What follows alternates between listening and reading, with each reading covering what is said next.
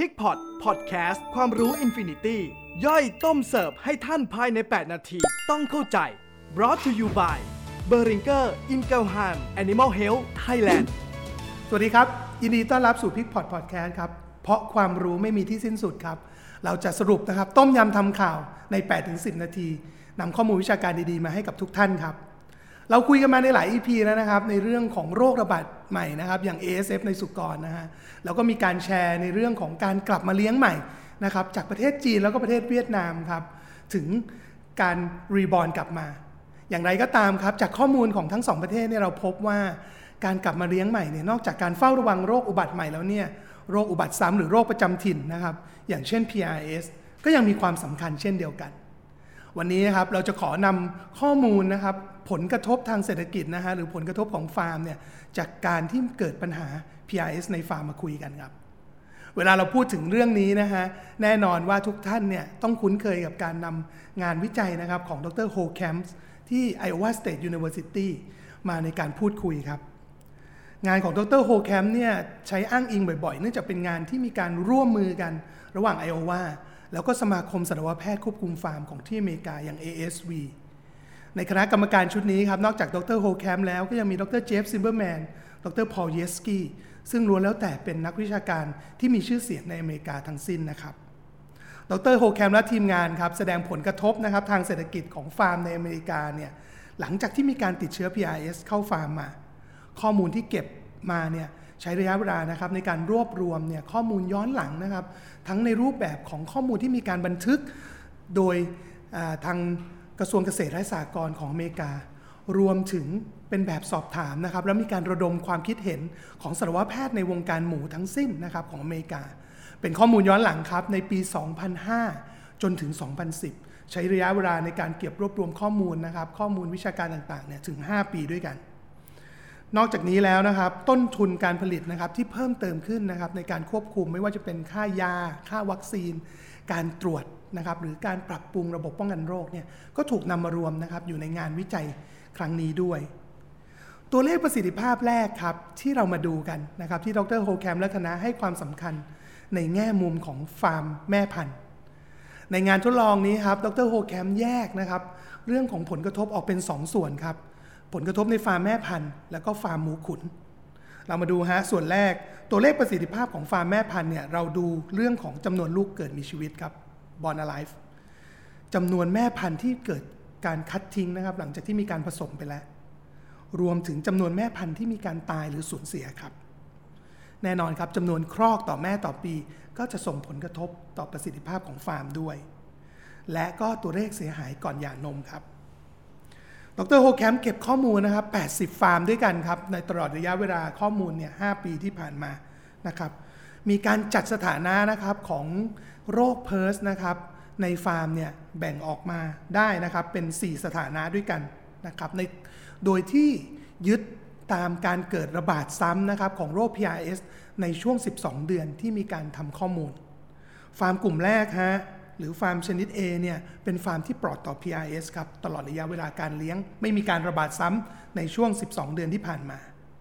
ฟาร์มกลุ่ม B นะครับเป็นฟาร์มที่ปลอด PRS ครับในช่วงแรก แต่ได้มีการติดเชื้อซ้ำเข้าไป แล้วมีการระบาดซ้ำในระยะเวลา 12 เดือน ฟาร์มกลุ่ม C ครับคือฟาร์มที่ไม่ปลอด PRS ครับแต่ไม่มีการระบาดซ้ำเลย แล้วกำลังอยู่ในช่วงปรับสถานะให้มีความนิ่งมากขึ้น ฟาร์มกลุ่ม D ครับ เป็นฟาร์มที่ไม่ปลอด PRRS ครับ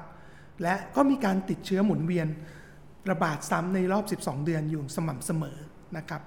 จากการข้อมูลในสถิตินะครับที่ทางดร Holtkamp เก็บมาเนี่ยพบได้เลยครับว่าฟาร์มที่ปลอด PRRS เนี่ยให้ผลดีกว่าฟาร์มกลุ่มอื่นแน่นอนครับ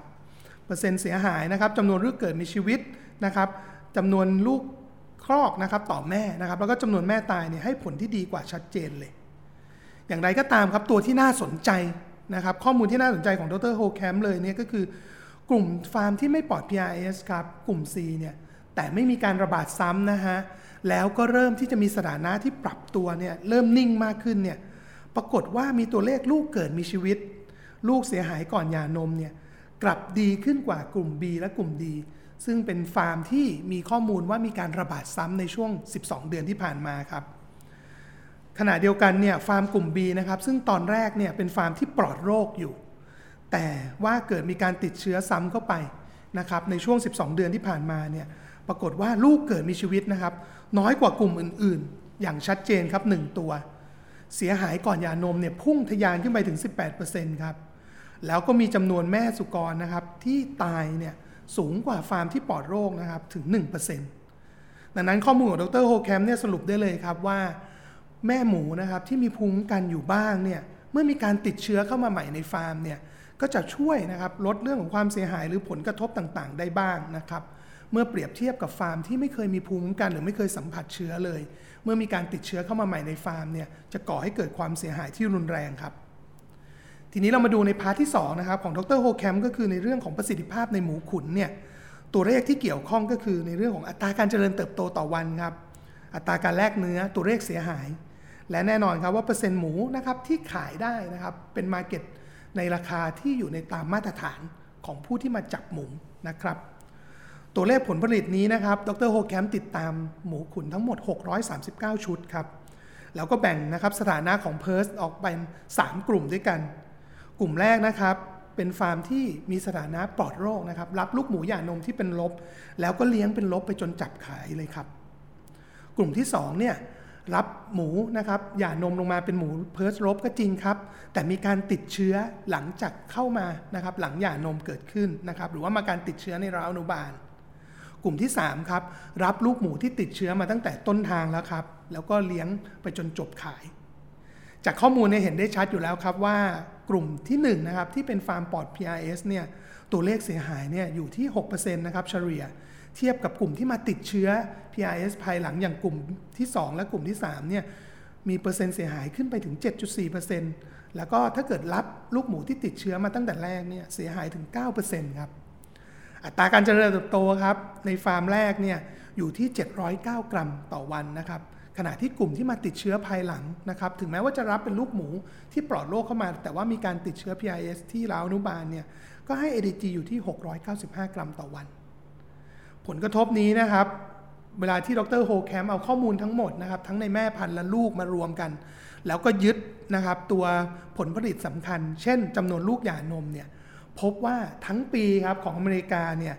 ถ้ามีผลกระทบนะครับ ลูกหย่านมลดลงไปประมาณ 1.4 ตัวต่อแม่ ลูกหมูขุนนะครับ จากที่มีการกระทบต่างๆเนี่ยทำให้มีจำนวนหมูขุนขายลดลงไปครับ 9.9 ล้านตัว คิดเป็นมูลค่าการกระทบนะครับ ก็คืออยู่ที่ 302 ล้าน US ดอลลาร์สำหรับแม่พันธุ์ครับ ขณะที่ตัวหมูขุนเนี่ยแปลออกมาเป็นตัวเลขแล้วอยู่ที่ 362 ล้าน US ดอลลาร์นะครับในหมูขุนรวมแล้วนะครับอเมริกาเนี่ยจะมีผลกระทบจากการเกิด PRRS นะครับติดเชื้อเข้าไปในฟาร์มอยู่ที่ 664 ล้าน US ดอลลาร์ต่อปีครับ ข้อมูลนี้เราเอามาทำอะไรได้ครับ ดร Holtkamp บอกแล้วครับว่าการวางแผนควบคุมโรค PRRS นะครับ กรณีถ้าเกิดว่าฟาร์มอยู่ในพื้นที่เสี่ยง มีการเลี้ยงหนาแน่น หรือมีฟาร์มอื่นๆอยู่รายรอบเนี่ย